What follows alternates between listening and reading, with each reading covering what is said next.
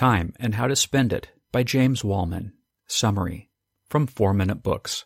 Written by Luke Rowley and read to you by Jonathan McGinley. One sentence summary Time and How to Spend It is your guide to becoming more productive by not focusing on working extra hours, but instead using the time off more effectively.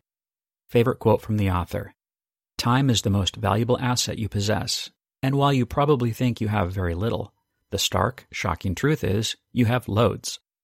What are the first words that come to your mind when you hear the word productivity? Is it hard work, long hours, or grind? Maybe you think of your job, starting a company, or some books you've read on the subject. But how often do you consider the effect that your free time has on how efficiently you work? Surprisingly, the better you spend your time outside of the office, the better work you will do when you are there. Amid all of the books, blogs, and other resources that taught complicated tips, hacks, systems for increasing productivity, Time and How to Spend It, the seven rules for richer, happier days, stands out by dividing it into an often overlooked aspect of it. Rather than pushing for greater self discipline at work, applying a little more effort to choosing healthier free time activities will dramatically improve your work ethic.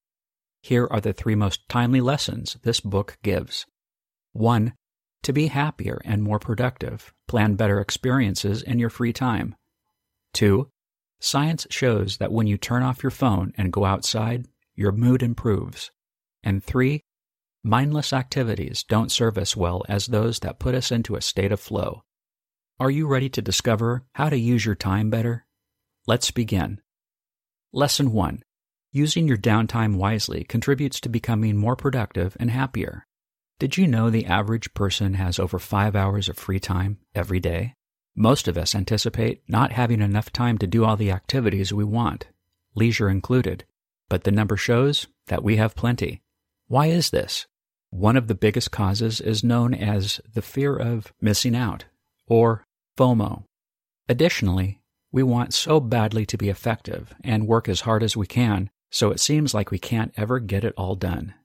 Research shows that happiness comes more from experiences than just about anything else. If you think about the lasting memories and effects of your most recent vacation, for example, you'll see how true this is.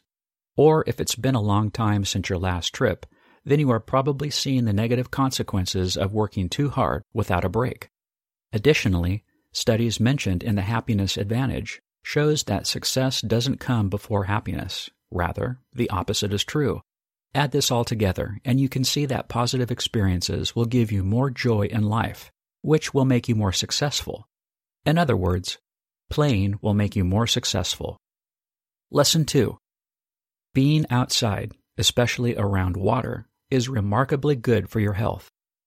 In the early 1990s, studies began looking into claims of the health benefits from a Japanese hobby of forest bathing. In this practice, people spend dedicated time in the forest as a form of preventive health care. What the research found was shocking. Walking in the woods, as opposed to on a treadmill, was remarkably effective at improving mood, blood pressure, and cortisol levels. They also noted decreased fatigue, tension, and anger among research participants. One app known as Mappiness allowed users to track their mood wherever they were. User inputs combined with GPS data confirmed that people felt the best while they were in nature, particularly when near water. Put down your phone and go outside. Science shows that doing so will make you more productive. At my last job, we were fortunate enough to have a small pond at the rear of our office building. I would periodically take five minute walks around the pond and did so for a few months. In times when work was busy and I had deadlines to meet, however, I let go of this healthy habit. After only a few days, I could feel my mood and effectiveness waning and quickly got back to going on my little walks again. Lesson 3 Take the time to discover what activities put you in a state of flow. Shouldn't free time be completely relaxing? Not exactly. According to certain studies, some of our happiest times are when we experience flow, also known as being in the zone. Flow is whenever we completely immerse ourselves in whatever we are doing, enjoying the process of it through an energized state of focus. It's these types of activities that you should focus on during your leisure time. Make an effort to learn what hobbies or interests help you feel flow. To see if an activity puts you into flow, check that what you do requires all your abilities, challenges you enough to keep you engaged, and requires the attention of your entire body. While video games, binge watching Netflix shows, or scrolling through Facebook may initially feel like effective leisure time activities, they are not. Look instead to a hobby like sports, writing, woodworking, or playing an instrument. Focus on what utilizes your skills and attention. Whatever you choose, when you finish, you should feel physically, emotionally, and mentally exhausted, but also happy at the hard work that you have done. I personally love to play video games.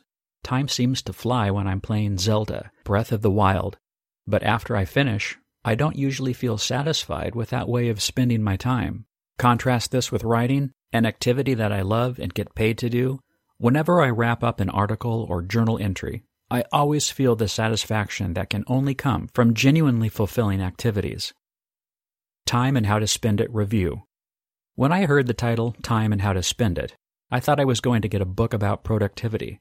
I am pleasantly surprised to find that this is about working more efficiently, but from the perspective of how we use our time away from the office. These are some exciting principles that have made me rethink my use of spare time. Who would I recommend the time and how to spend it summary to? The 20 year old who is paralyzed by fear of missing out. The 42 year old business executive who believes that it's a waste of time to take breaks. And anyone who wants to become happier.